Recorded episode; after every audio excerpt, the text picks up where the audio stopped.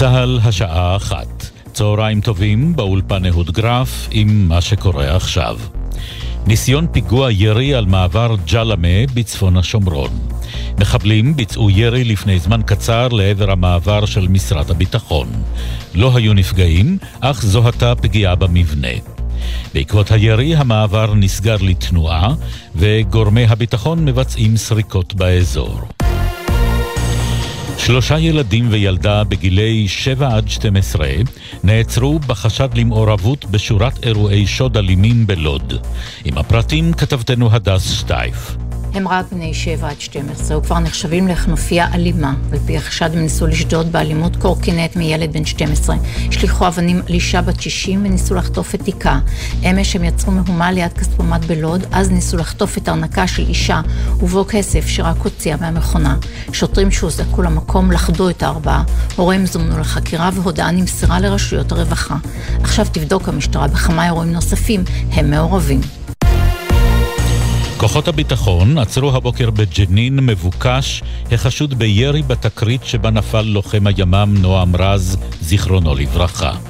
מדווח כתבנו הצבאי דורון קדוש. לוחמי הימ"מ, סיירת נחל ומג"ב, פשטו הבוקר על ג'נין ועצרו את המבוקש סודקי מרי, בן 23, פעיל צבאי בכיר שמעורב בשורה של פיגועי ירי לעבר כוחות צה"ל, וחשוד גם כמי שהשתתף בירי שבו נהרג לוחם הימ"מ, נועם רז, זיכרונו לברכה.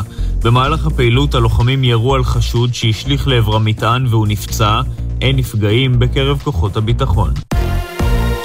סבב ההתייעצויות וההמלצות בבית הנשיא נמשך.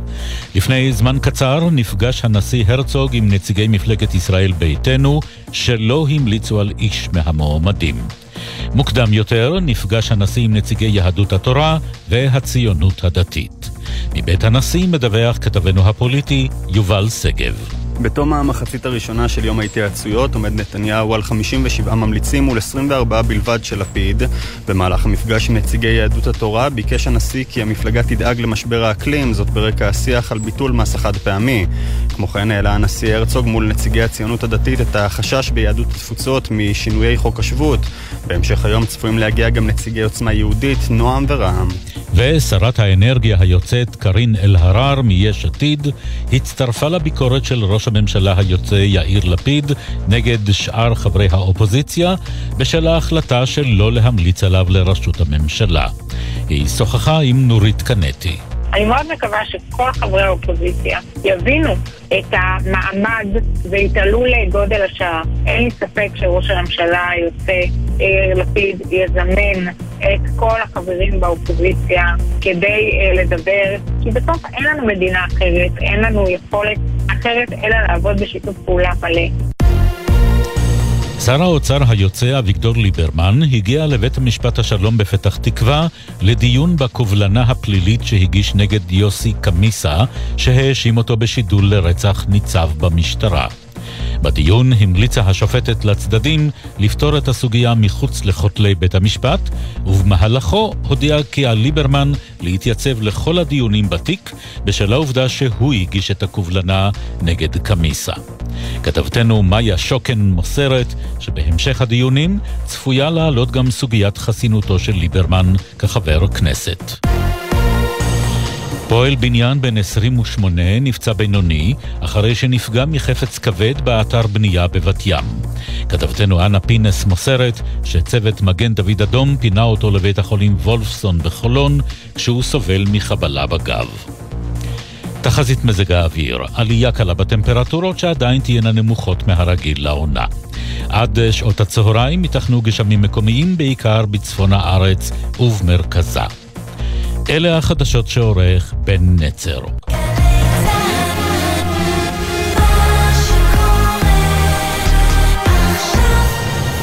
בחסות רשת ביתילי, המציעה 40 80 אחוזי הנחה לרגל Shopping IL. מי אמר קניות לבית ולא קיבל? באתר ובסניפי ביתילי, כפוף לתקנון. בחסות אייס, המציע לכם לצאת לקניות באתר או בסניפי אייס במבצעים לרגל חג הקניות הישראלי, Shopping IL באייס. עכשיו בגלי צה"ל, עידן קבלר ואורי אוזן עם עושים ספורט. מה שקורה עכשיו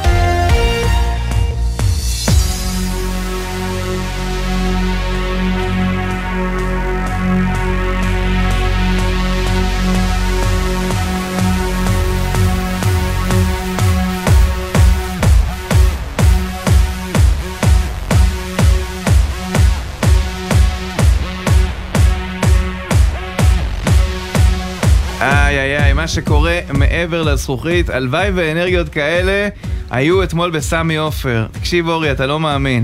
התכנסנו כולנו לצפות במשחק, ואחרי כמה דקות, פתאום אתה מרגיש שמשהו רדום. ואחרי זה בסוף המשחק ברק בכר במסיבה עיתונאים, אומר, הכל היה כזה על מי מנוחות, שתי הקבוצות. ואתה אומר, מה זה? כאילו, כל מי שהיה סביב המשחק הזה חטף סמי הרדמה לפני ההתמודדות? אני לא יודע. היה, מה זה, איך אומרים בלעז? לואו קי. כאילו, כן, על מי מנוחות, כמו שאמר בכר. אז בסדר, תכף נדון באירועי המשחק הזה, כי אירועים היו. אבל, לא יודע, הרגשתי כאילו, אתה יודע, יש את המשחקים האלה שאתה בא. ואתה כאילו מרגיש שאין חמצן למוח, הכל בא לך לפהק. תראה, קודם כל, זה רק עוד יותר מחמיא למכבי חיפה, שהיא מגיעה לשלב הזה של העונה, נטולת אנרגיות, אחרי כל כך הרבה פיקים, אה, ליגת אלופות, אה, ושתי מתחרות מהמכובדות שיש, גם באר שבע ומכבי תל אביב, והיא הולכת לצאת לפגרת המונדיאל, מהמקום הראשון, עם שני הפסדים בלבד, עבודה גדולה של הצוות של בכר, אה, שאפו עצום, כי אנחנו יודעים מה ליגת האלופות עושה אה, מנטלית לקבוצות שמשתתפות בה, אנחנו יודעים שאף קבוצה שהשתתפה בליגת האלופות לא זכתה באותה עונה באליפות. אה, ומכבי חיפה תצא לפגרה הזאת בעצם לעונה השנייה, כי זה פגרה, דבר שלא היה מעולם, עם הרבה יותר אנרגיות. והיא מנצחת, אם היא, תחשוב שאם היא במצב הזה בלי אנרגיות, מה יש שתחזור בינואר עם אנרגיות. כן. אז דווקא אם אני הייתי אוהד חיפה הייתי מאוד אופטימי, אבל אה, שוב, יש מצבים כאלה, העיקר שהיה קהל, כי במקומות אחרים לא היה קהל, אז... נכון, נכון, היו 20 ו... כמה? שישה אלף וחמש מאות צופים. תענוג. משהו כזה, הפועל חיפה. אה, וזכותה, ויפה שהיא עשתה את זה, ארגנה למופת, נתנה 20 אלף כרטיסים למכבי חיפה, ו- וזה יפה. כל אה, הכבוד. מה שנקרא, נסה, נסה אה, להרוויח מהסיטואציה. אבל מה אתה אומר על התלונות שלו, של אנשי הפועל חיפה? קודם כל, שנייה, נדבר על הסגנון. מיד אחרי המשחק, הודעה על קיפוח שלא יצא אדום לקורנו. עכשיו אני שואל, גם אם היה מגיע אדום לקורנו, גם אם היה נבדל, למרות ששרי לא נגע בקרן, למרות שעל זה... הבנתי שהם לא התלוננו אחרי זה, מישהו התסיס אותם, אז הם כן התלוננו. אני שואל את עצמי, מה זה עוזר? כלומר, האם שווה, ואנחנו מדברים על זה גם על עולמות תוכן אחרים, הא- האם שווה להתבכיין וללכת על זה ככה, או שעדיף לבוא בראש מורם ולהבין פעם ככה, פעם ככה. המציאות היא כזאת. תראה, הם קופחו בטדי אה, עם ההרחקה של גלאזר. אתמול הם לא קופחו, התמונה הזאת משקרת, אם רואים את הוידאו זה רק דריכה אה, וצהוב מוצדק, אבל אה, אני לא אכנס שנייה לגופם של דברים, אני אגיד באופן כללי. אה, קצת פאסון, וזה מוביל כן. אותי גם לרעיון של איביץ' אחרי המשחק האחרון, שזה או, היה זה נורא. נורא ואיום. פשוט נורא. ואתה יודע, לפעמים כשאתה במצוקה, אז אתה בורח לשני מקומות, או שאתה נכנס באנשי תקשורת, אנחנו רואים את זה גם בהיבטים אחרים בחיים, כן. או שאתה בורח למקומות של תלונות, ומקפחים אותי, ולקחו לי, ואכלו לי ושתו לי. אתמול גם ניר ברקוביץ' הלך למקום הזה. בסוף הכל מתאזן, אף אחד לא עושה דווקא לאף אחד, דווקא השיפוט השנה יחסית במגמה טובה, גם עבר עובד הרבה יותר טוב. לא בגלל זה הפועל חיפה במצב שהיא נמצאת. דרך אגב, אנחנו נדבר עם אנשי הפועל חיפה, הם השקיעו המון כסף בקיץ, הביאו המון שחקנים ישראלים טובים, נפלו בכל הזרים שלהם. כן. יש לי תחושה שבינואר הם יחזרו לעצמם, והם אפילו יאבקו על. כניסה, יש שם מהפך, ויאבקו על כניסה לפלייאוף. אני העליון. רק רוצה לומר, ניר ברקוביץ' אה, סיים ב-3-3 אחרי שהוביל 3-1, אז אני יכול להבין את התסכול, אבל אדון איביץ' עומד שם אחרי שניצח 3-0, אחרי שזהבי חוזר לתת גולים, אחרי שגולסה כובש, אחרי שמשתחרר בלחץ, והוא מוציא את התסכול על עמיתנו רענן ברנובסקי, ששאל בשבוע שעבר את מילוש. שלושה ימים מילוש, קודם, מי נכון. קוליג, כן, מילוש. האם זה היה המשחק הגרוע ביותר של מכבי תל אביב בכל הזמנים? דרך אגב, איזה רענן- איש קטן. רענן- small person, small נכון. person. רענן מראיין מצוין, הוא מכיר את איביץ' כל כך הרבה, הוא מכיר אותו עוד מהקדנציה הקודמת. כן. ודווקא דרכו בחרת ככה אה, להעביר את המסר, או לא יודע איזה מסר ניסית להעביר. חבל, כי איביץ' חזר אחר מווטפורד, אנגלית יותר אה. טובה, יותר פתוח, פתאום מתלונן, מדבר אחרת, גם מדי פעם תפסו אותו מחייך, אבל... אה, נכון. יהיה מעניין האירוע אה, לראות האירוע ב- הזה, האירוע הזה שהוא מעיב על כל מה שקרה. בשבת בבלומפילד, שיח המקופחים. מכבי תל אביב הפועל. חיפה. כן, אבל אתה לא מקופח. לא, אתה חלילה, בא בנחת. רגע לפני קטאר. אם יש משהו שאבא. שלי שבא מתוניס לימד אותי, כן. לא למה לדבר על קיפוח, תעבוד יותר קשה. טוב, פותחים את התוכנית איתך רפי אוסמו, בלם העבר, מנהל העבר, מכבי חיפה, נבחרת ישראל, פרשננו, רפי שלום. צהריים טובים, חברים. איש שידע הרבה דרבי. כן, כן, כן. כל כך נכון מה שפה, הכל המונולוג שלכם כל כך נכון, כל כך מדויק, שאם תשאלו אותי על הדברים האלה כמעט ולא יהיה לי מה להוסיף, אז... בוא נדבר על הדרבי. בוא נדבר על הדרבי. שמע, אתה מסכים, כי כולם מסכימים, היה משהו שם רדום, בהילוך ראשון, באנרגיות נמוכות, כאילו, אה, אתה יודע. כל המשחק, דרך אגב, רפי, כל המשחק היו ארבעה איומים בלבד למסגרת, שניים במחצית הראשונה של אה, מכבי. אה, הגול העצמי הוא לא נחשב כן. כזה גול עצמי, ושניים של הפועל. אתה יודע, כמו שעידן אומר, משחק על מי מנוחות. נכון, כי, כי אם ניקח את uh, נקודת הפתיחה, המשחק הזה, כמו שציינתם, שהוא רדום ועל מי מנוחות, הוא התאים להפועל חיפה. כי להפועל חיפה היה נוח שדקות המשחק חולפות להן, והתוצאה היא 0-0. תחשבו רגע שהמשחק הזה נגמר ב-0-0, כמה ההישג הוא כל כך גדול וטוב לרוני לוי, מהרגע שהוא הגיע להפועל חיפה, שני תוצאות תיקו, ניצחון אחד בהם, אז זה יכל להיות טוב. לצערם של הפועל חיפה, לשמחתם של מכבי חיפה, התוצאה אה, באה וה-1-0 הזה זה קצת טיפ-טיפה עורר את המשחק, ובכל זאת המשחק לא התעלה ל- לרמה כל כך טובה. אה, אבל שוב, שלוש נקודות למכבי חיפה, צעד גדול אה, נוסף אה, לכיוון התואר. ואני חושב שזה מתאים להם, כי אוטוטו הפגרה, ולצאת עם פער כזה של ארבע נקודות, לצאת לפגרה, זה יהיה מצוין מבחינתם. רפי, מבחינת מכבי חיפה, אתה יודע מה, אפילו מבחינת האוהדים של מכבי חיפה, הם, הם רוצים את הפגרה?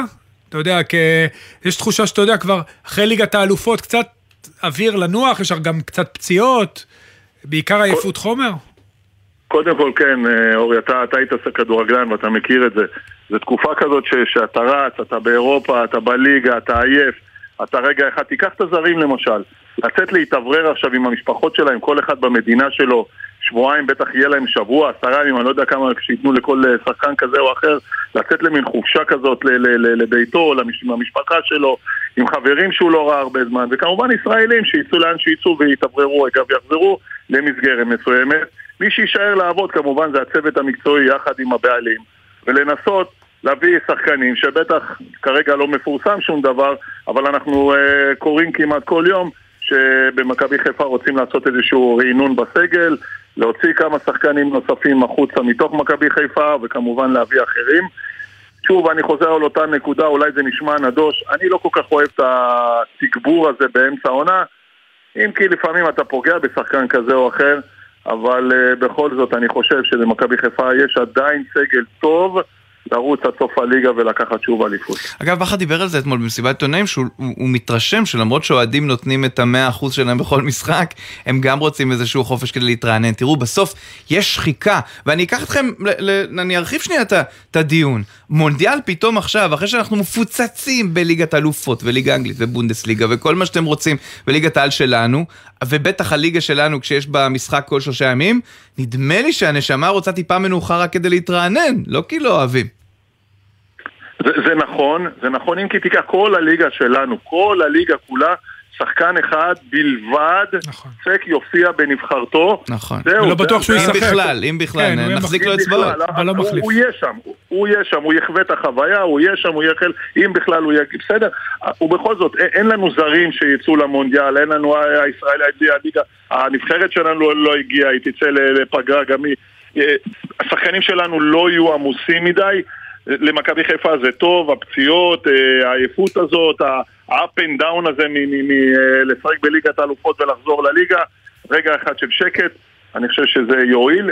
זה יועיל גם לקבוצות האחרות, קראתי שהיום קראתי, אני לא זוכר איפה, שמכבי תל אביב הולכת להשקיע איזה שני מיליון שקלים. אתם יודעים מה, אני, אני מתאפק לא, לא לצחוק, כי, כי איזה, קבוצה שאין לה ישראלים טובים, או, או רוב הישראלים הטובים לא נמצאים אצלה, אתם כול, כולם מבינים וכולם יודעים כמה קשה לפגוע ולהביא זרים איכותיים לליגה שלנו ולעשות איזשהו שינוי מי יודע מה. דיברתם על איביץ', גם שם, כשהיה לו הכל טוב, הוא רץ לאליפות, והוא היה כזה ציני, הוא זה היה נורא. אני ישבתי שם על הספסל של מכבי חיפה במשחקים נגד מכבי תל אביב. זה היה כל כך קשה להרים את הראש, כי, כי ההתנהגות של, של מכבי תל אביב הייתה נוראית, והיום התבכיינות. למה? שב בשקט. ההפך, בסיום משחק, תעביר מסר. אני קורא גם לכל אחד מהמאמנים, תעבירו מסר שיחלחל לשחקנים שלכם, במקום לה- להתבכיין, כי כשאתם מתבכיינים, זה, זה מחלחל לתוך המועדון, מחלחל לקבוצה, לשחקנים, ולא מועיל לאף אחד. רפי, לגבי הפועל חיפה, קודם כל דיברת על ישראלים, הפועל חיפה תוציא שנייה את שלושת הבחירות של הכדורגל שלנו. יש לה את הסגל הישראלי לטעמי הרביעי בטבעו בליגה, אבל הם נפלו עם כל הזרים, אתמול חוץ מקוואמי קווי, שהורחק וחזר, וקמרה על הספסל. כל הזרים מחוץ לסגל בכלל. מה, אתה יודע, הפועל חיפה, איך היא מתכוננת, אתה יודע, בינואר יצטרך להחליף זרים, כי בסך הכל הסגל הישראלי טוב. אני מסכים איתך, טוב להפועל חיפה, אני מסכים, בסדר? טוב להפועל חיפה. לא להיאבק על אליפות, אתה יודע, מקום אה, לפלייאוף עליון. נכון, נכון. ומשהו שם קרה עם ניר קלינגר, אני חושב שעדיין הזרים באמת לא טובים, אבל אה, שוב, אותם ישראלים יכלו למשוך קצת את העגלה ולהיראות יותר טוב מאיפה שהפועל חיפה הגיע השנה.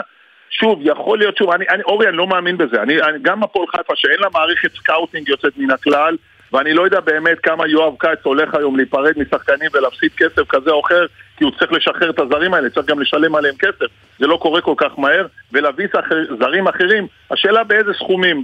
אמרנו שוב, שחקן זר אחד בכל הליגה הזאת הגדולה שלנו הולך לשחק עם הנבחרת שלו או לא לשחק, להיות חלק ממנה בגביע העולמי. אז, אז באמת, כמה זרים באמת אפשר לפגוע ולהביא? במכבי חיפה אתה יכול לציין את שרי, והבלמים, והמגינים. ומכבי מדי פעם מוצאת שחקן כזה או אחר טוב, שמשדרג את הרמה של הקבוצה. באר שבע עם שפי, יופי של זר. נכון, בדיוק, אז נקודתית אתה רואה שכן אפשר, אבל אתה צריך כסף טוב, כסף גדול, ולעקוב אחרי שחקנים, וברגע האמת כמו שמכבי חיפה ובאר שבע פגעו כי הם עקבו אחרי אותם שחקנים, ופתחו ועשו הכנה יחד עם הקבוצה לליגה, זה גם עובד טוב. לעשות את החילופים האלה, אתה יודע, לפעמים זה מצליח, לפעמים לא. הלאה, אני, אני מאחל בהצלחה להפועל חיפה, באמת שזה יצליח להם, כי אה, גם לליגה, גם לעיר חיפה, זה יהיה דבר טוב שהפועל חיפה באמת תחזור כן. לשורות ולפלייאוף העליון. אגב, אה, רק אצל איביץ', תכף נמשיך להפועל חיפה, אבל אה, רק אצל איביץ' או בכלל, מכבי תל אביב, כל השמות האלה, פריצה, פריצה, ויובנוביץ', אולי אה, יובנוביץ' זה גם במחירים מטורפים, אבל, כן. אבל זה היה באמצע העונה, אז אה, אתה יודע, רפי, יש כאלה אולי שנולדו עם הבייגל על הראש, עם המלאך על הראש, לא, שיכולים להביא אמצע העונה הברקות. נכון, גם מכבי חיפה, גם מכבי תל אביב. כן. יש להם מערכות, אה, צוותי סקאוט טובים, וגם הפועל באר שבע מתקדמת בתחום הזה, ועובדה שאפשר להביא זרים טובים, לא קל, אבל אוקיי. אפשרי. רפי, תודה רבה. נשתמע. תודה רבה. בקרוב. תודה רפי. ועכשיו אליך, איתי רק, מנכ"ל הפועל חיפה, שלום. שלום שלום, צהריים טובים. קודם כל נתחיל בטוב, בדיוק. כן, כן, רגע, בואו נתחיל, יש המון טוב. נכון. קודם כל, א', שמחים שאתה איתנו. ב', הרמתם אירוע למופת אה, בזמנים לא פשוטים בין מחנות האוהדים. שלוש, זה אולי ייראה מובן מאליו כדי לעשות אה, התחשבנות כלכלית, לתת 20 אלף לקבוצה היריבה כדי להרוויח, אבל זה לא מובן מאליו לדעתי, כי ראינו כבר אנשים קטנוניים בעולם הזה, שמעדיפים אצטדיון ריק ולא להרוויח כסף. זהו, אלה הדברים הטובים. אה, אה, אה, כן. לא, לא, חשוב לי לדבר על זה. קודם כן. כל תודה רבה על הפידבק, אני חושב שבסופו של דבר... יש הרבה מאוד אנשים טובים, אני לא אמנה את כולם כדי לא לפספס, אבל באמת אירוע הדרבי הוא אירוע מאוד מאוד מורכב, גם בהיבט ה... תפעולי, גם בהיבט האופרטיבי, ובטח בגלל התקופה האחרונה שהייתה די מתוחה בין קהלי האוהדים, אה, אז כמובן גם אה, משטרת ישראל וכל אה, זרועות הביטחון שהיו חלק מהאירוע, אנחנו באמת היינו שעות על גבי שעות על מנת לעבוד קשה מאוד על כל האירועים האופרטיביים שעלולים לקרות, ואני שמח מאוד, וזו גם מילה טובה לקהלים שבאו נהנו מכדורגל טוב, אה, לא גדול, אבל כדורגל טוב, אווירה טובה. אה, ובהחלט אה, האירוע הזה, בוא נגיד ככה, מבלי להיכנס לתחום המקצועי שאני פחות חזק בו, מבחינה מינרטית אנחנו יכולים לסמן וי גדול. אוקיי, אז באמת לא ניכנס לתחום המקצועי, כי זה נראה לי גם מוזר, אתה יודע, גם בפוליטיקה אני לא יכול לסבול ויכוחים, כי בסוף זה נגמר בלי כלום, למשל, היה אוף סייד או לא היה אוף סייד? אז לא. אבל לגבי גישה, לגבי מהות, וזה מה שמעניין אותי. העובדה שדקות אחרי המשחק אתם מוציאים הודעה, גם אם אתם צודקים וגם אם נגיע להסכמה שהיה מגיע אדום לפייר קורנו, אתה חושב שזו גישה שמאפיינת מועדון שרוצה להתפתח, ואנחנו רואים כמה אתם רוצים להתפתח ועושים מאמצים אה, לשדרג את עצמכם. אז התשובה היא כן, אני חושב שכן, אני חושב שזה נכון, כי אני חושב, אה, אני גם מגיע מהתחום הפוליטי בעברי, אבל אני יודע שדווקא במקומות האלה חשוב לגעת בהם וחשוב להעביר את המסר גם באופן ציבורי. אני מאוד מאמין בזה. אני חושב כשנעשים טעויות, אתם גם דיברתם מקודם בשידור, שאני אגב נורא נהנה לשמוע, אתם דיברתם בשידור על טעויות שבשיפוט שבסופו של דבר מתאזנות וזה פעם ככה ופעם ככה, אז לא, זה לא פעם ככה ופעם ככה, זה איכשהו יוצא שזה תמיד ככה נגד צד אחד, זה עובדתית, זה עובדות, וזה בדרך כלל נגד קבוצות שיותר נוח לשפוט נגדם, ויותר נוח שהקהל לא מלחיץ את השופטים, זה עובדות. אני לא מדבר פה על השערות, ולא מדבר על מצב רוח, ולא מדבר... אני אתן לך דוגמה. מאחורי ההודעה שיצאה אתמול, זה לא שמישהו אחרי המשחק היה מתוסכל מהתוצאה ואמר יאללה בואו נוציא לשבות. לא, זה לא. יש פה מחשבה, כי יש פה מגמה פסולה. וגם היום בישיבת דירקטוריון המינהלת אני הולך לדבר על הדברים האלה, כי זה לא ייתכן שיהיה נוח וקל נגד קבוצות מסוימות לשרוק, או בוא נגיד ככה, להיות יותר עם היד קלה על, ה- על הכרטיס, מאשר מול קבוצות אחרות. זה עובדות, ואת העובדות האלה חייבים לשנות, כן, בהחלט. תראה, אני חושב שאני לא מטיל ספק בשופטים, אני גם יודע שבVAR הם, הם אה, בסך הכל השנה עושים עבודה טובה, אני מקווה בשבילכם שגם בהרגשה זה יתאזן, אני לא נכנס כרגע לגופם של החלטות. אני, אני, אגב, אני לא רוצה שזה יתאזן, אני רוצה שזה יהיה. לא, אני רוצה שיהיה החלטות לא הוגן נכונות, כרגע, הכוונה היא, אני לא רוצה, לא, לא התכוונתי שעכשיו כל השריקות יהיו לטובת הצד, אני, לטובת הצד שלכם, התכוונתי שכל השריקות יהיו הגונות ונכונות, אבל אנחנו, אנחנו חיים בעולמנו, אנחנו יודעים שלפעמים זה לטובתנו, לפעמים לרעתנו, אתה טוען כרגע, לפחות מרגיש כרגע מקופח, זה בסדר. אני לא אכנס איתך לזה, אני רוצה לדבר איתך על משהו אחר. הל- הלכתם, okay. שינוי, עשיתם שינוי מערכתי, רוני לוי הגיע. אה, לטעמי החלטה אה, טובה, אה, אבל שוב, אני חוזר לעניין ששאלתי את רפי לגבי הזרים. איך אתם נערכים לקראת ינואר? אתה יודע, אתם, אה, יואב כץ השנה כיוון גבוה, הביא את ישראלי מצוין, הוא ניצח את כל הקבוצות אה, שהן לא שלושת הראשונות במאבק לצורך העניין על ליאל פרץ ושחקנים נוספים, יש לכם סגל ישראלי נהדר. איך אתם אבל מתכוננים לה? האם באמת תביאו זרים חדשים, תשחררו? מה התוכניות כדי שהקבוצה תחזור למסלול ואולי תיאבק על פלייאוף עליון? תראה, בסופו של דבר, אנחנו צריכים לעבור אה, בתקווה עם ניצחון או בתוצאה כמה שיותר טובה את המשחק שלנו בשבת. אני מניח שלאחר מכן אה, רוני לוי, כמובן בניהולו של אה, יואב כץ, שכמו שאמרת, זה באמת ראוי לציין שאנחנו נמצאים בסדר גודל של תקציב רביעי בליגה, כן? אנחנו נמצאים במגמות של החלפות. זה לא מובן מאליו שאחרי שסגל נבנה, ואז מגלים שיש אה, בעיות או חוסר התאמות מסוימות לגבי הציפיות, אז מה שקורה זה שמביאים אחר כך עוד את חאתם אל-חמיד, ועוד אחר כך את אה, אליאל פרץ, ואת אה, מוחמד קמרה, ומצליחים לשחרר, זאת אומרת, זה דברים שהם לא מובנים מאליהם, כי הם עולים המון כסף. גם לשחרר שחקנים, וגם להביא שחקנים חדשים, שהם נחשבים מאוד מאוד איכותיים. ואנחנו בסופו של דבר, ברור שיש אה, פער בין מה שציפינו אה, בתחילת העונה לבין מה שבפועל. יש לזה מגוון, אה, מגוון אה, משתנים וסיבות, אני כמובן לא אכנס אליהם, אבל בסופו של דבר אני יודע שכולם ניסו לעשות את הטוב ביותר, לפעמים זה קצת הולך פחות טוב במבחן התוצאה, ואני בטוח שרוני והצוות המקצועי שלו בניצוחו של אה, יואב ידעו איך אה, בפגרה הקרובה לדעת אה, לעשות הש- מקצה שיפורים. אז זהו, אז אני בא איתך לפה. אני אקח אותך למכבי חיפה, הרי יש להם מחלקת סקאוט מאוד גדולה, בראשות גל אלברמן, והם ברגע שפלניץ' עזב, זה היה די מפתיע, הביאו שני בלמים, נכנסו ישר לפוזיציה הזאת. אתה יודע, והפועל חיפה, כשאתה בא למועדון, אתה יודע, לפעמים מתחלפים מאמנים, מתחלפים דברים. לא נראה שיש צוות סקאוט שעובד בצורה מסודרת. האם זה גם יכולה להיות אחת המסקנות? להרחיב את המעטפת, לא רק צוות סקאוט, כל מה שמסביב, השנה גם הבאתם GPSים, כדי למנוע טעויות כאלה שבסוף עולות ביוקר? תראה, יכול להיות שבסופו של דבר צריך לשבת ולחשוב ולבדוק אה, איפה, איפה בוצעו הטעויות ומה אפשר לשפר. ברור, זה, זה תהליך שאנחנו מובילים אותו כל הזמן במועדון, אגב, ולא רק במקצועי, בכלל, בכל אפיקי המועדון, כי ככה אני חושב שארגון בריא צריך לעבוד. מה שאני כן אומר, ש... תראה, אתה אומר על מכבי חיפה שפלניץ' עזב הביאו, זה נכון, אבל אני רוצה להגיד לך שגם אנחנו, בסופו של דבר עשינו שינויים מאוד מאוד קרדינליים, כי ברגע שהבנו שזרים מסוימים שהבאנו לא מספקים את התוצאה, שחררנו אותם. לשחרר שחקנים זרים... לא, לשחרר זה קל, השאלה איך אתה מביא את השחקנים הנכונים. יפה, ולהביא במקביל את, אה, את אלחמיד, את אליאל פרץ ומוחמד קמרה שהוא זר נוסף. אז אני אומר, בסופו של דבר הדברים האלה כן בוצעו, זה לא שאנחנו באים ואומרים, תשמע, אנחנו מסתכלים על הקירות ולא יודעים מה לעשות עם עצמנו, לא. יש פה עשייה ועשייה מאוד מאוד משמעותית. ובסופו של דבר אני מאמין שזה יישא פירות. מה, מה יש לך להגיד לאוהדי הפועל חיפה? עוד שבוע, כמו שאמרת, אנחנו יוצאים לפגרה, האם באמת עדיין המטרה היא פלייאוף עליון, אולי אפילו הוא גביע, או שהמטרה בגלל המצע הסיטואציה שנוצרה היא להישאר בליגה ולהתכונן יותר טוב לעונה הבאה? המטרה היא פלייאוף עליון ואנחנו נהיה שם. יפה מאוד. אין, שיהיה בהצלחה. אין דרך יותר בדיוק. רדיופונית וטובה ועיתונאית מלסיים בכותרת הזאת. איתי רק, מנכ"ל הפועל חיפה, תודה רבה. בהצלחה. תודה רבה לכם. טוב, כדורסל עכשיו, נבחרת ישראל בצמד משחקים, מתחילים מחר ב-2 מול סלובניה, מוקדמות המונדו בסקט, אליפות העולם בכדורסל. מוטי דניאל איתנו, מאמן, מנהל, מנהל נבחרת הכדורסל שלנו. שלום מוטי.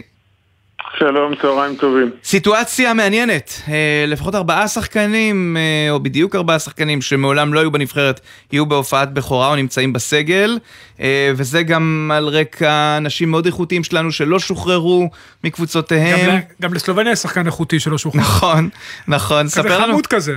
כן, ספר לנו קצת על ההתמודדות, מוטי. התמודדות באיזה מובן? עם זה שיש חדשים? כן, עם הצורך לחדש, להתחדש, לעמוד מול אה, משחקים שאתה לא רק חייב זה, לנצח. מוטי, בתקופתך הרי נבחרת ישראל לא היה דבר כזה שיש דילמה בין קבוצה לנבחרת. איך זה להתמודד עם זה עכשיו שיש, אתה יודע, את העניין הזה שהחלונות הם בעצם באמצע... בזמן בעיניי המשחקים. זה, בעיניי זה קטסטרופה, אני לא האמנתי שבואכה 2023 עוד להתמודד עם זה, זה התחיל לפני חמש שנים, הייתי בטוח שיבינו את הנזק שזה עושה ל... גם ל... ל... לכולם זה עושה נזק, גם ליורוליג, גם, ל... גם ל... לפיבה, גם לשחקנים, גם לקבוצות, גם לנבחרות, אין מישהו ש... ש... שמרוויח מהסיטואציה הזאת, אה, ואפשר לתת מלא דוגמאות.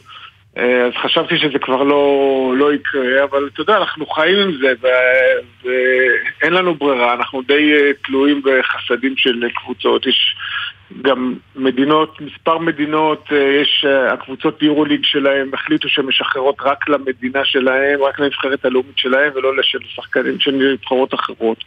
אז באמת אנחנו בשיתוף פעולה עם מכבי תל אביב ושני שחקנים אה, נמצאים איתנו, היה צריך להיות שלושה, אבל רומן סורקין פצוע אז, אז הוא לא הצטרף אלינו.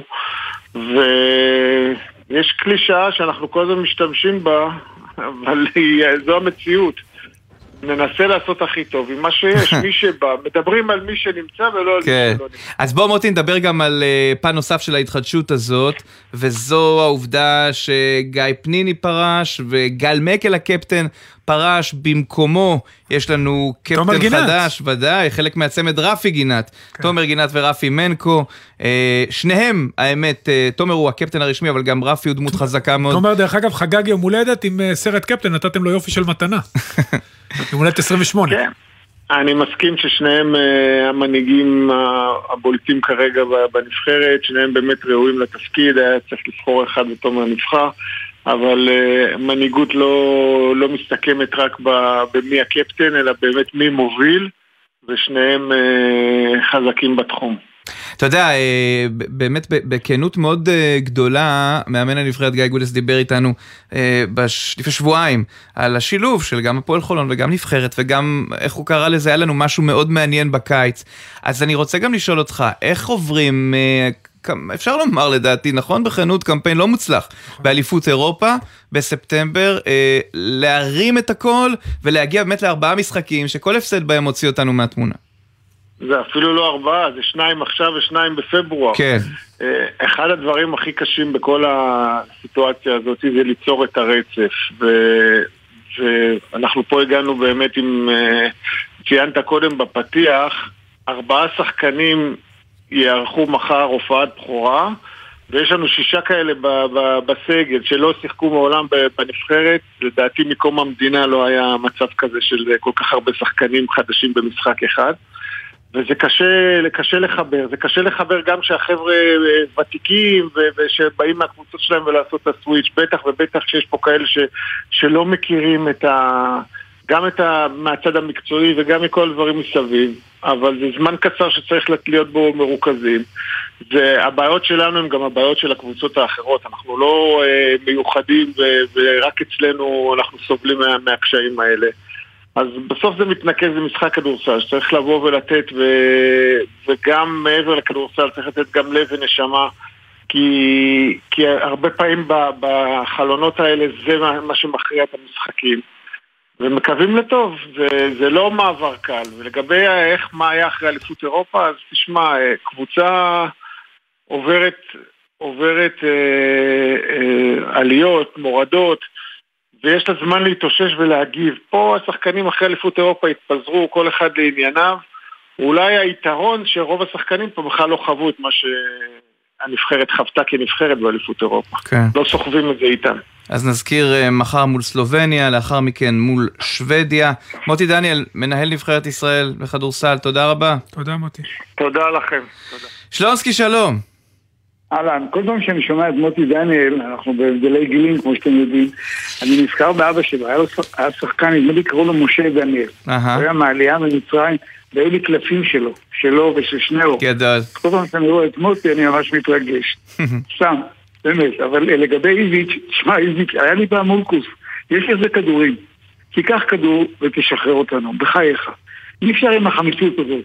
יש לך קבוצה טובה, תקציב נהדר, מנהלי, מממן, יש לך הכל. מה אתה כל הזמן בוכה וכולך מקופצ'ץ' אתה יודע, אתה רואה אותו, אתה יודע, בא לך לקחת כדור. באמת, מספיק עם זה כבר, די, אתה יודע. מה שנקרא, אתה נע באי נוחות בכיסא, זה, נכון, זה מה שאני הרגשתי. כשישבתי בעמדה למעלה, ממש לא היה לי נעים. לא נעים, לא נעים לי בשבילו, אתה כל כך סובל, לך הביתה. תחליט מקצוע, מה זה? מה קורה לך? עכשיו, רציתי להגיד... אה, אתם הייתי לא בטוח, רגע, שלונסקי? הייתי בטוח שתדבר על למשל חמשת הבלונים, אתה יודע, הספר האגדי של מרים רוט, שזיו אריה סיפר עליו, אתה האמנת פעם שבריאיון אחרי משחק כדורגל מישהו ידבר על מעשה בחמישה בלונים? לא. והעיקר אומרים. שכדורגל זה לא משחק של... אה, כן. זה לא ספרות, זה שירה. לא אתה מכיר אותי, אתה יודע שמבחינתי ספורט ותרבות אני אה, יודע. בשורה הראשונה. בגלל זה הרמתי לך. אה, דבר אחר, כאילו לא הזכרתי מילה את הפועל תל אביב אתמול, אני רוצה לספר לכם משהו מצחיק. פתחתי, ראיתי שהפועל נתנו גול. נורא שמחתי, אבל הלכתי לראות, אה, אה, יצאתי החוצה לזרוק כביס- כביסה, אשפה. אסף מתקשר אליי, אני אומר לו, מה קורה? הוא אומר לי, אחד אחד. אמרתי, לא ידעתי, בסדר, יהיה תיקו, מילא. ואז עברתי לארץ נהדרת, התייאשתי. ואני פותח אחרי המשחק ואני מסתכל ואני רואה שתיים אחד להפועל תל אביב. עכשיו, אני לא רגיל, אתה מבין? אנחנו לא רגילים, אנחנו רק רגילים לקבל בראש. עוד ביום, ש... ביום שבת באשדוד, אז אני מסתכל עוד פעם ועוד פעם ואומר, באמת, נתנו גול. אבל את האמת, אני חושב שבית"ר ירושלים קבוצה יותר טובה מהפועל תל אביב. גם כשאתם מנצחים לא טוב. זה זה הגדולה. רגע, אבל שלונסקי, הייתי בטוח שתדבר על אין חובות לכעס, ואולי יהיה רוכש, בסדר, כן, אה, וניצחו בבית. המשפט. הנה אני אסיים להגיד לך משהו. אני כל הזמן רודפים אחרי, טוב שהזכרת לי, רודפים אחרי המנהלים של הפועל תל אביב. הם לא עשירים, אין להם, הם עושים מאמץ גדול, ונמאס לי המרדף הזה אחריהם, וראשי חזיר על הגדר, זה שערורייה. הם עושים מאמץ, צריך להגיד להם כל יום תודה רבה שמחזיקים את הקבוצה, וזה יסתדר ואין חובות ואפשר למכור, ויופי. ותעזבו אותם במנוחה, יש למישהו כסף, קחו את זה. מה אתם רוצים מהחיים שלהם? באמת. אוקיי. אני פשוט, אני אומר לך, הם גיבורים גדולים בעניין הזה. אבל אה, זהו, אני אה, אתמול פספסתי את הגול, אחר כך ראיתי, אני כבר לא מאמין שאני רואה גול. אבל בסדר, לא, לא נורא. שלונסקי, תודה רבה. לא. ביי, שבת סיימנו שלום. בטוב, שבת שלום.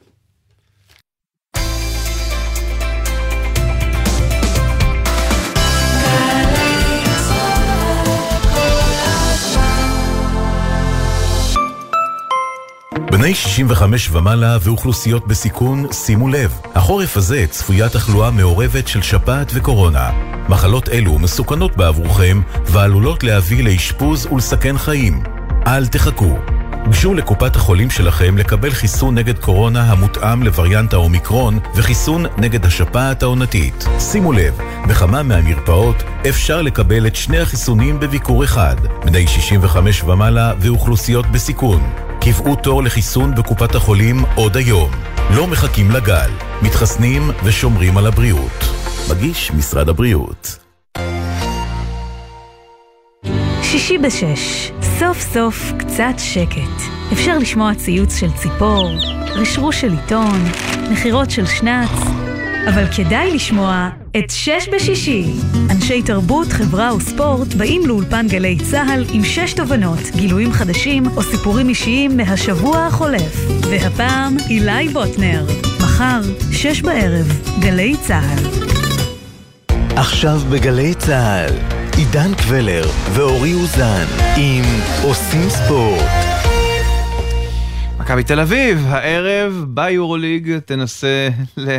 אני, אני רוצה לקרוא לזה חרפת בסקוניה, אבל זה נדמה לי אה, יותר מדי, אה, אתה יודע, מפוצץ בעבור מה שהיה, אבל הפסד כבד מאוד בשבוע שעבר למכבי תל אביב בספרד, והשאלה האם ההתאוששות תעשה דווקא מול ברצלונה ושרס כאן בארץ. אה, באופן משונה, גם בעונות הלא טובות של מכבי תל אביב, היא מצליחה לנצח את ברצלונה. כאן בבית לפחות, ואני גם זוכר שהם ניצחו אותם בחוץ, וזו הייתה הפתעה מאוד גדולה. השאלה מה יקרה השנה. אתה זוכר בשבוע שעבר, דיברנו כאן, אמרו לנו בסקוניה, זו מבחן, זה בוחן המציאות הראשון של מכבי תל אביב, ומעניין מה תהיה ברצלונה הערב. ואת הסוגיות הללו ננסה לברר איתך, עופר שלח, פרשן ערוץ הספורט, שלום עופר. אהלן. אז אה, ההבדל מבסקוניה לברצלונה זה שזה משחק ביתי, וראינו כמה יד אליהו מנור המבטחים שווה למכבי תל אביב. איך יחסי הכוחות? קודם כל צריך להגיד, זה, זה להבדיל מבסקוניה שהבעיה שם כמובן הייתה מה שקרה שם ולא עצם, אה, עצם ההפסד. אה, הפסד היום זה הפסד ביתי, זה משמעות אחרת לגמרי. מכבי תל אביב תופסת את ברצלונה בסך הכל בזמן אה, יחסית סביר, אני אומר אה, סביר למכבי, מפני שברצלונה עם פציעה של שניים משחקני ההתקפה הכי משמעותיים שלה, קודם כל מירוטיץ', ה-MVP של היורוליג, וגם קייל קוריץ', הקלה העיקרי שלה מבחוץ, אבל עדיין ברצלונה זו ברצלונה, זו קבוצה מוסד כוכבים, קבוצה חזקה, ובעיקר יש לנו סימני שאלות לגבי מכבי תל אביב עצמה. כן, עופר, וכרגע למרות הכל הם באותו מאזן, ואני מניח שהלחץ על שרס קצת יותר גדול מאשר על אה, קטש, כי אולי זו העונה שהוא כן צריך להביא את היורוליג. לגמרי, שרס אה, בעונה האחרונה של חוזה, אה, היו, זה לא רק עונה אחת, ברצלונה הגיעה לגמר והפסידה, עונה אחת הייתה בפיינל פור, זה לא שהיה פה איזה כישלון, אבל עונה שעברה גם היא לא לקחה את האליפות. חלק מהדברים נקלו גם במערכת היחסים של שרס עצמו עם שחקנים, למשל קלטס שעבר בינתיים לפנרבכצ'ה אז אה, כן, לשאר הזו עונת מבחן, תראה הוא היה עד עכשיו בנתיב נסיטה כמאמן עשה עונות נהדרות בז'לגיריס, היה מאוד מבוקש, הגיע לברצלונה שזה מבחינתו מועדון שהוא כמובן גם שיחק בו ולקח בו אליפות אירופה והוא הוא אה, מאוד אוהב אותו וזה מסוג המועדונים שאתה אומר לעצמך אם אני אצליח אני אהיה שם עשר שנים. אה, זה עונת מבחן גדולה בשבילו, אין ספק. בוא נדבר לרגע על uh, מה שמכבי תל אביב יכולה להציע מול ברצלונה. סורקין פצוע, ואנחנו יודעים שלמרות שהיינו רוצים לראות יותר ישראלים ויותר דקות, uh, הוא שחקן מאוד משמעותי, ובסוף מכבי נשענת בעיקר על שחקני הרכש. מי היית אומר שהם הבולטים שהכי נכנסו לתוך הרוטציה של מכבי תל אביב ומובילים אותה? טוב, קודם כל זה כמובן בראון ובולדווין. אה, צריך להגיד, עד עכשיו ברצלונה עשתה עבודה מאוד טובה בעצירת גרדים מובילים של היריב. אה, בכלל, ברצלונה בגלל שיש לה חיסרון התקפי, היא, היא קבוצת הגנה, אה, משקיעה הרבה מאוד בהגנה ויש לה הגנה מאוד טובה. השאלה במכבי, מהתחלת העונה, בבנייה של הקבוצה, וגם אמרנו את זה מהפתיחה, קיימת שאלה גדולה לגבי אה, העמדות 3 ו-4 שהן כמובן עמדות קריטיות. והדבר וה, הזה לא נפתר. אז אולי הפקלייה היום מבחוץ אה, תשתפר כי דאון ליליארד חוזר אה, אולי אה, אה, מכבי תמצא פתרונות טקטיים כאלה ואחרים. בעיניי כל עוד היא לא תפתור עם זה, את זה היא מתחילה כל משחק כשהיריב יודע שאם הוא עוצר את בראון ובולדווין הוא בעצם עצר את מכבי לגמרי ואיך זה יהיה מול ברצלונה שיש לה גבוהים חזקים, שיש לה שיטה טובה מאוד בהגנה, זה מה שנראה הערב. יפה. אה, עופר, אנחנו אה, יודעים שיש את העניין הזה בין, אה, כרגיל, נכון? בין היורוליג, בין הדברים שהם... פיבה. כן, ההתנגשויות האלה כל העת, ואנחנו רואים את זה גם על חשבונה של נבחרת ישראל, אפרופו שחקנינו ביורוליג, אלה שאינם במכבי תל אביב. אתה חושב שיום אחד הדבר הזה ייפתר, או שזה המנעד שאנחנו חיים בו? עושה רושם שזה המנעד שאנחנו חיים בו, כי אה, אין אף אחד שיעשה סדר בכדורסל העולמי. והיורוליג, שזה ליגה פרטית לגמרי, אה, שמסתכלת על עצמה, אתה יודע, יש אה, לפחות ידיעות על זה, והייתה פגישה באמירויות בין צמרת היורוליג לבין גורמים משם שרוצים לארח את הפיינל פור ורוצים להשקיע בזה הרבה כסף, זה רק דוגמה לזה שהאירולג אומרת עם כל הכבוד, מה שטוב לי ולליגה וטוב לקבוצות לא שייך לפיבה, ופיבה היא, היא גוף חלש, זה לא פיפא וזה לא יואפה, אה, אה, וגם בכדורסל יש בעיה שהוא, אתה יודע, הוא כבד למעלה. זאת אומרת, ההבדל בין הצמרת הכלכלית שלו, קודם כל ה-NBA כמובן, אבל גם קבוצות היורוליג והקבוצות האחרות, אנחנו מכירים את זה אפילו מהליגה שלנו. אז השורה התחתונה של כל זה, אני לא כך רואה את זה מסתדר, אני לא כך רואה רצון טוב בין הגופים השונים. אנחנו רואים את העונות הולכות ומתארכות, הולכות ונכנסות תחת לתוך השנייה, אה, מה שאגב גורם אה, לפציעות ועייפות של שחקנים. אה, לא רואה לזה סידור בינתיים.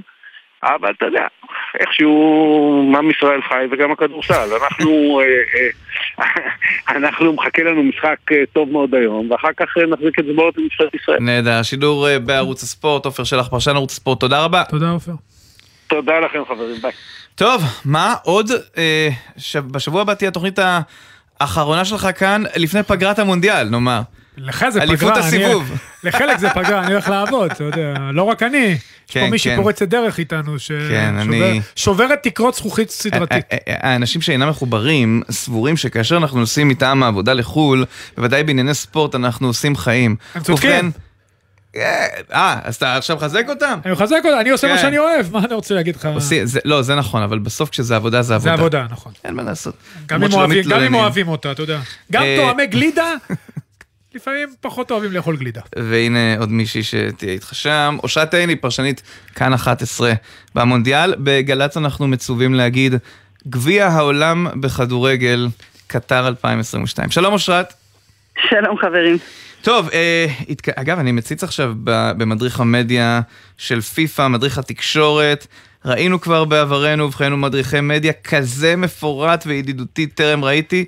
תביטו, שלחתי לאנשים שעובדים איתנו, כן, כן, זה נהדר. אה, התכנסנו לדבר על הסגלים. אה, הסגלים התפרסמו, כלומר, באופן הסופי, הדדליין, המועד האחרון להגשת הסגלים, יום ראשון. 13 בחודש נובמבר. אבל התחילו כבר אה, אבל התחילו כבר סגלים יותר רחבים בעבר, 26 לא 23. כן. עכשיו גרמניה פרסמה את הסגל, צרפת אתמול, אגב, למה צמצמו? אה, שאלה? לא, העלו, מ-23 העלו ל-6. זה שהעלו זה נהדר. בגלל שזה באמצע העונה. זה יותר הגיוני. כן. עכשיו דונו ביניכם, מה הכי מעניין? בבקשה. בוא נתחיל, אושרת דווקא עם אלופת העולם, נראה לי... אלופת העולם כן. והטוענת הראשית לכתר אחריה ברזיל, אז בוא נתחיל עם צרפת. אז אני חושבת שחלק מהחוזק של צרפת אה, בשנים האחרונות היה מרכז השדה שלה, ופתאום היא מגיעה לטורניר הזה בלי פול פוגבה ובלי אה, קונטסט, זאת אומרת שני הקשרים אולי הכי דומיננטיים שהיו לנו אה, במונדיאל הקודם, וזה בעיה. וגם בלי מטווידי, זה, זה היה שלישיית הקישור, מטווידי פרש כמובן, אבל... כן. בעצם כל שלישיית הקישור מהטורניר הקודם לא, לא תהיה במונדיאל הנוכחי. וגם כמובן אנחנו שומעים ברקע כל מיני מתיחויות כאלה ואחר, ואחרות אה, ביניהם בפה והחברים שלו, אז יש סגל מאוד מאוד אה, מוכשר, אולי אחד הטובים ואחד העמוקים שיש, אה, שיש בטורניר הזה, אבל מצד שני ת, תמיד הבעיה של צרפת הייתה הבעיות החברתיות האלה, ופה שומעים על כמה מתיחויות כאלה ואחרות. ב-2010 זה התפוצץ על בעיות גזעיות וחברתיות, אנלקה, עברה. אה, בנזמה חוזר, יהיה מעניין בצרפת בכל מקרה. גרמניה גם פרסמה אה, סגל, אני אחר כך אגיע לברזיל. כן, מה שההפתעה הגדולה היא, בעיניי לפחות, כובש שער הניצחון בגמר 2014, מריו גצה בסגל. כן, מריו גצה בסגל, מחזיר, נותן איזה פלשבק כזה לאוהדי הכדורגל, בטח לגרמנים מבינינו.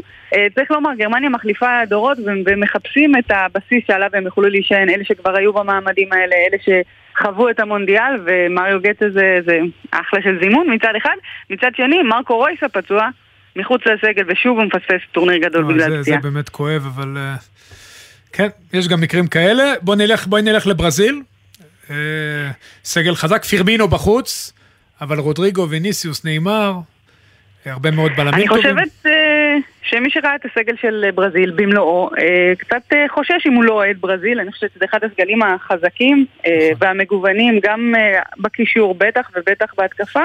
וגם חוליית הגנה מנוסה וטובה, כולל דני אלבס הוותיק. כן, אבל זהו, עמדות הברזיל, הרבה, חלק מהאנשים אומרים שהבעיות הן בעמדות המגנים, אפרופו דני אלבס, שבא גם, את יודעת, גם על תקן ה...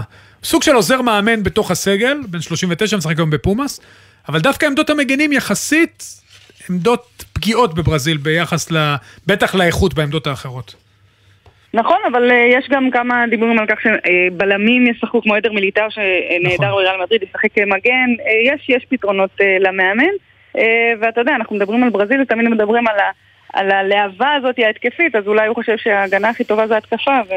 וזה מה שהוא גם יעשה. אני יכול להגיד לך רק, עידן, שצ'יצ'י, המאמן של ברזיל, גם אושרת תחווה אותו, אני מניח, מקרוב, זה הבן אדם הכי כריזמטי שאני ראיתי בחיי. מה אתה אומר? לא הבנתי מילה מה שהוא אמר, והסתכלתי עליו כולי מרותק. והוא לא יעשה איביץ' בתום המשחק. הפוך. עם הוא- זכיין השידור. הבן אדם נוזל, נוזל כריזמה, אתה לא ראית, לדעתי הוא מאמן על. ורק בגללו, אני חושב שברזיל, אה, אני לפחות בעיניי הפייבוריטית. אני, רגע, יושרת, אני רוצה ללכת איתך דווקא להיבט האישי. כן. בכל זאת, את פורצת דרך, את אה, תפרשני משחקים במונדיאל, תהיי כמובן חלק משמעותי מכל האולפנים. איך התחושה שלך ברמה האישית, אה, את יודעת, לעשות אה, פעם ראשונה, אישה מפרשנת משחקים במונדיאל? כן, האמת שאני אני, אני בטירוף, אולי קצת פחות שומעים את זה בקול שלי, אנ- אנחנו גם, אתה יודע, אתה חווה את זה ביחד איתי, את ההכנות, וכמה אנחנו רוצים כבר שזה יתחיל וכבר להיות שם והכל, אבל מעבר לזה, מעל כל זה, אה, אני מרגישה גם איזושהי תחושת שליחות וייצוגיות שהיא, שהיא קצת מעבר ל, לעוד יום עבודה או לעוד מונדיאל מרגש, כי כל מונדיאל הוא מרגש וכל דבר בפני עצמו הוא, הוא מרגש אישית. מרגישה גם קצת משהו מעבר לזה, וזה משמח אותי, ואני מאוד גאה ש- שבחרו בי, ואני מקווה לעשות עבודה טובה, וגם, וכמובן גם ליהנות על הדרך. רגע, את מרגישה מין סוג של גם אה, מעמסה? כי לפעמים, את יודעת, אה, נכון, אני שוב, נבחרת הכי בצדק בעולם והכי מגיע לך, אבל מין משהו, סוג של שליחות שאולי יראו אותך ואז יבואו עוד בעקבותייך?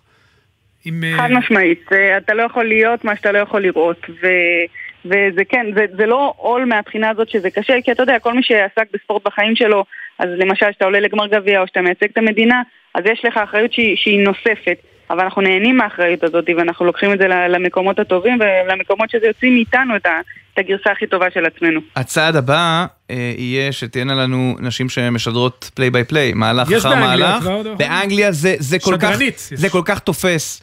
אני, אני שומע... גם ב-NBA? אגב, בחזרה הביתה ובנסיעה לצ'רלטון, אני שומע הרבה BBC בדרך, BBC ברדיו, ואני חייב להגיד לכם, ה- ההשתלבות, וכן, ת- ת- משחקים שלמים, משדר, ו- ו- וזה נדיר, אה, אני מקווה שזה יקרה גם בקרוב. זה מוסיף. בקרוב אצלנו. יקרה, כן. בס- בסוף, אה, אושרת, כמו שאת מראה ומוכיחה, סופן של תקרות זכוכית להתנפץ. לא יעזור. אה, לגמרי. לא יודעת אם זה מה שתסכים איתך יותר ממני בנושא הזה. טוב, אה, בואו נתחיל שנייה לחמם קצת את הקרקע. מי שיהיה נשאר בארץ ויצפה בשידורים, יכול לראות משחקים כבר מ-12 בצהריים בשלבים המוקדמים. שימו לב, זה הולך להיות קוואדרופל הדר, כן? לא דאבל הדר של שניים, זה ארבעה משחקים. 12, 3, 6 ו-9. עכשיו, אנחנו כבר התרגלנו לזה, האמת, גם מהליגות השונות, כי זה כבר נהיה ככה ספרד, אנגליה וזה, אבל, אבל זה מונדיאל. וזה אומר שפתאום באמצע החורף אנחנו נרגיש קיץ, נכון? נרגיש שאנחנו באיזה... רגע, אושרת, מה השידור הראשון שלך? ארגנטינה, ערב הסעודית. או, מסי. שבו יארך הגמר. יפה. כן. אז אה, קודם כל, אני יכול להגיד לך מניסיון, אני, השידור הראשון שלי היה איראן-מרוקו, רק שתדעי, אני כמעט בכיתי בתחילת השידור, שלוש דקות לא הצלחתי לדבר. אז... אה, אני כן. אני- בכיין כן, יותר, אנחנו נעשה תחרות, אבל אה, את כבר כאילו, יש כבר פרפרים, כאילו, את- שמה, את מרגישה, את מדמיינת, חולמת. לגמרי, לגמרי. אני, אני מה שנקרא באורות, אני כל הזמן מדמיינת את הרגע, משחזרת, רוצה, רוצה כבר להגיע מצד אחד. מצד שני, אני, אתה יודע, עכשיו זה לטוס חודש מחוץ לבית, אני בן אדם באמת באמת של בית, אז נהנית עוד כל רגע שיש לי עם המשפחה, עם הבן זוג, עם הכלבה שלי, כי זה הולך להיות חודש כל כך אינטנסיבי שבקושי יהיה לנו זמן לשיחות וידאו. קשה עם הכלבה, כן. כן. גם הכלבים שלי התגעגעו. אה, לפחות אה, זה יעד שהוא כגודלה של תל אביב. אתם נוסעים מאיצטדיון לאיצטדיון, נכון? 70 ו- קילומטר בין אה, מדהים. שני האצטדיונים הכי רחוקים. ברוסיה זה היה הרבה יותר קשוח זה היה מבחינה לוגיסטית. המובלעת של קלינינגרד, בין גם, פולין לזה, נכון, כן. נכון. פה זה הרבה יותר אה, ביתי. יפה. קרוב. טוב, אה, נשוחח איתכם משם ונדבר איתכם. אה, יש לנו ו- עוד שבוע. רגע. כן, כן, חכה, לא לא נפרדים עכשיו. אה, אושרת עיני, פרשנית כאן 11 במונדיאל, תודה רבה. תודה רבה, חברים. טוב, אה, אגב, אני חייב לספר לך, אני התחלתי השבוע להגיש כאן בגלי צה"ל את התוכנית 360 ביום. זה בעצם, הייתי אומר, הפודקאסט, ההסכת היומי שלנו, זה כל יום בשבע בערב, וכל יום אנחנו לוקחים נושא אחד ומפרקים אותו אה, לשלל היבטים, ל-360 מעלות בעצם. אחד הנושאים השבוע היה סיפור הכדורגל בשבת, ואבי לוזון עלה כאן אה, לשידור וסיפר שאם אם באמת יום אחד פוליטיקאים אכן יתערבו, אנחנו נגמור כמו רוסיה. מה, מה הוא אומר? בעצם הוא אומר שלפי התקנות התערבות בעולם הכדורגל ועם המינהלת וההתאחדות יגישו לפיפ"א תלונה על התערבות כזאת, בעצם אנחנו נושעה מיד מכל המפעלים. עכשיו, יש פרשנויות לעניין הזה, כי שוחחתי גם עם אה, אפרים ברק, עורך הדין שהיה יועץ משפטי של ההתאחדות, וגם עם אה, העיתונאי עוזי דן. לא בטוח שהתערבות על רקע של שעות עבודה ומנוחה, אני עושה עם היד גרשיים, אה, יכול להוות התערבות, אבל בכל מקרה, לא כדאי בעניין הזה לשחק באש, הכל יקרה רק אם תהיינה תשתיות. זה לא יקרה, עזוב. ורגע, וכמו שקרה עד עכשיו, מגמה שחוץ ממשחק או שניים למען קהלים והפנינג, הכל מחוץ לשבת גם ככה. דובר גם על אה, ילדים ונוער, שזה בלתי אפשרי, וכמובן עוד ליגות. זה לא יקרה, זה פופוליזם, הרוויחו כמה שעות uh, פרסום. כדורגל ימשיך לשחק בשבת, והשתדלו להתחשב כמובן, כמו בכל דבר, גם באלה שרוצים ש... לשמור את השבת, וזה מבורך וזה מכובד. אני יכול להגיד לך, שיחקתי עם המון שחקנים אה, עם מס... מסורתיים. Mm-hmm. אה, חן עזרא, אחת הדוגמאות, ויש דוגמאות רבות וטובות, הצליחו להסתדר. אתה יודע, דת, אתה לוקח לעצמך סוג של נטל, ואתה מקריב בשביל אה, כן. להגשים את האמונות שלך. כל אחד בוחר כמה הוא מקריב. אני שוב אומר, עושים מאמץ שכולם יהיו, אתה יודע, באמת לעזור לכולם, אבל בסוף, אה, כמו שאבי לוזון אמר, וצדק, לא יקרה כלום. נדמה לי שהיה אתמול שלט בסמי עופר טרם המשחק, אל תיגעו לנו בדת ובמסורת שלנו. בדיוק, בדיוק, וגם עוד משהו קטן, המשחקים האלה בשלוש, אני הייתי באחד מהם בשבת האחרונה בבלומפילד, יכולים לאפשר ליותר ילדים גם להגיע. נכון. הבן שלי לא יכול ללכת למשחק בשמונה וחצי בערב, שלמחרת יש בית ספר. מה לעשות, זה קצת יותר מורכב. אז uh, יש קהלים שרוצים שלוש, יש קהלים שרוצים שמונה וחצי. לפעמים קבוצה אחת כאן משחקת ככה, לפעמים אחרת, אז... Uh, בסוף אנחנו צריכים לחיות פה ביחד ולהתחשב אחד בשני, ואני מאמין שזה מה שיקרה. זה יישאר אותו דבר. שימו לב לזה. אליפות ישראל 2022 בטיפוס הובלה לבוגרים מול נכים תתקיים בימים חמישי ושישי, זה ממש היום ומחר, בקיר אייקליים בחיפה. ואיתנו נעמה שטראוסמן שהיא מטפלת פרלימפית, שלום. שלום, שלום. אז קודם כל, אה, ספרי לנו מה, היא, היא מטפסת בלי יד. כן, שזה ס, מדהים. ספרי לנו, קודם כל, תשמעי, זה, זה נורא, יש כאן צורך בסוג של חשיפה כדי שתסבירי לנו עם איזה מוגבלות את מתמודדת, ואז נוכל גם לדבר על התחום המקצועי. אז תתחילי. כן, בטח. אה, בסדר גמור, אני נולדתי בלי יד, אה, לא לגמרי, יש לי, יש לי עד אחרי המרפק, קצת אחרי המרפק, גדם קצר, אה, מלידה. כן. ואיך איך, איך את בעצם לטיפוס אנחנו, מי שמכיר קצת טיפוס, כן צריך להשתמש בכל הגפיים, אה, כדי, את יודעת, להרים את עצמך למעלה. איך את עושה את זה? אה, אני משתמשת ביד הקצרה שלי, בטח. כל אחד מטפס עם הגוף שיש לו, נכון? אנשים נכון. נמוכים משתמשים בכל מה שיש להם, אז אני משתמשת בכל מה שיש לי, גם כשזה קצר. ואיך כאילו מבחינה, עד כמה מאמץ בעצם אה, האיברים האחרים משקיעים כדי לפצות על החוסר הזה? או כמה טכניקה כרוכה בזה כדי שתוכלי בעצם לפצות על ההיעדר אה, אה, חלק מהיד? כן, אז אני צריכה הרבה עבודת רגליים, כי זה הצד החזק שלי, וגם יד ימין שהיא שלמה, איתה אני משתמשת הרבה יותר. יד ימין היא מובילה, הרבה פעמים יד ימין עושה את מה ש... שהיד שמאל צריכה לעשות. אם היא... יש קיר טיפוס ואני צריכה משהו בצד שמאל, אז הרבה פעמים יד ימין תלך לשם וכל הגוף יסתובב כי אני לא מגיעה ביד שמאל. אז יד ימין מפצה והרגליים. איך, איך, איך הגעת דווקא לספורט הזה? אה, את יודעת, אה, עסקת בענפים אחרים לפני זה? להגיע לטיפוס? האמת במקרה. אוקיי, במקרה ספרי. הייתי מכיר טיפוס כאטרקציה, ובאותו זמן עמותת הצעד הבא, יש שם אה, אנשים, קבוצה של אנשים קטועים גם, שמטפסים, המאמן שלהם אז היה מור ספיר. אז הם טיפסו באותו זמן, אני התלהבתי, הם התלהבו שאני שם, אמרו לי להצטרף. לאט לאט הצטרפתי, מאז לפני שנה וחצי אני כבר קבועה איתם כל שבוע. ומה זה נותן לך? זה מדהים, זה מדהים, כרגע זה החיים שלי. איזה כיף. זה עושה לי טוב. טיפוס, טיפוס זה מדהים, וזה עושה לי טוב גם, גם עם היד, גם גם כטיפוס מדהים, זה חיים שלי, כאילו כרגע. איזה יופי, רגע, אני רוצה לשאול אותך, האם זה גם רק קריאת טיפוס, או גם את אה, אולי מכוונת ללכת לטפס על אה, דברים אחרים, נקרא להם שהם ערים לדוגמה? כן. הלוואי, עוד לא עשיתי את זה, אבל אני מאוד מאוד רוצה. אה, יום יבוא. אני מאחל לך שהיום, אני בטוח שתביאי את היום. את נשמעת כמו אחת שתביאי את היום. אני באמצע קורס שמכין אותי לזה. וואלה. לה, אתה לא, אצלה אין מוגבלויות, זה טעות, אצלנו המוגבלות. כן. כי הכל זה בראש. לא אצלכם, אף אחד לא מוגבל. נכון, יפה מאוד, צודקת. תגידי, אה, נעמה, אה, בת כמה? את? 19. אני בת 20. אה, אתה רואה? גדלה בשנה. לכן אני שואל בשידור כדי לעדכן אה, את אוקיי, כן, הנתונים. עכשיו רגע, ואיך זה עובד מבחינת החיים עצמם? מה, איך את משלבת בין זה ליתר העיסוקים? אז אני גם תוך כדי בלימודים, אני סטודנטית. אני יותר מטפסת מלומדת, אבל בעיקר בגלל התחרות. מיד אחרי הלימודים אני נוסעת לקילו טיפוס, מטפסת, בימים שאני לא לומדת כמובן שאני מטפסת. כל זמן שאני לא עושה משהו אחר אני מטפסת. וואו, זה מדהים. זה באמת, מדהים תראי, כי... קודם כל אני מצדיע לך, ואני גם מאוד שמח בשבילך שמצאת תחום שאת ספורטיבי, שאת כל כך אוהבת וגם טובה בו. אה, והאם כאילו, המטרה היא, המטרה בטיפוס היא, מלבד ללכת לטפס בטבע, האם גם אה, אולימפיאדה זה משהו שאת חולמת עליו?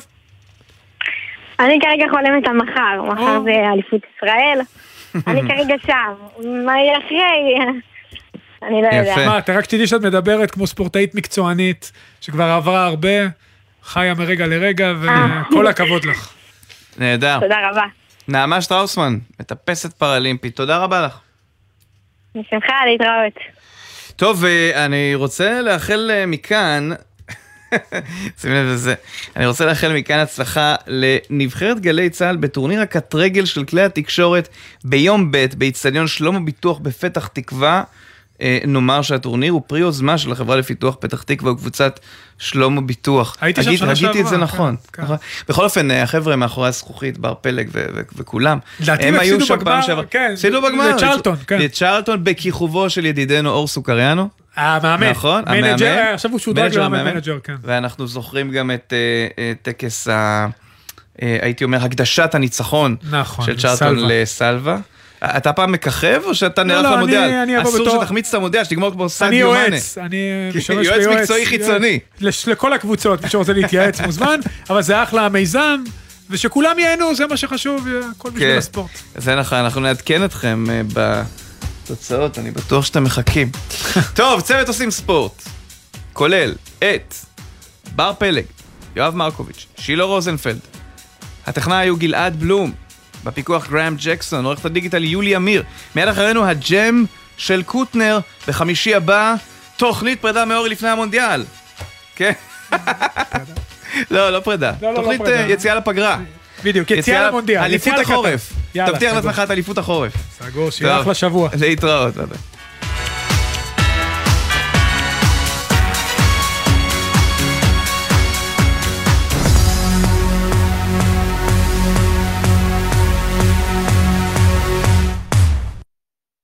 בחסות אוטודיפו, המציעה מצברים לרכב עד השעה תשע בערב בסניפי הרשת, כולל התקנה חינם. כי אין סיבה לשרוף את שישי במוסך. אוטודיפו. מה נשמע, נשמע, סוף השבוע,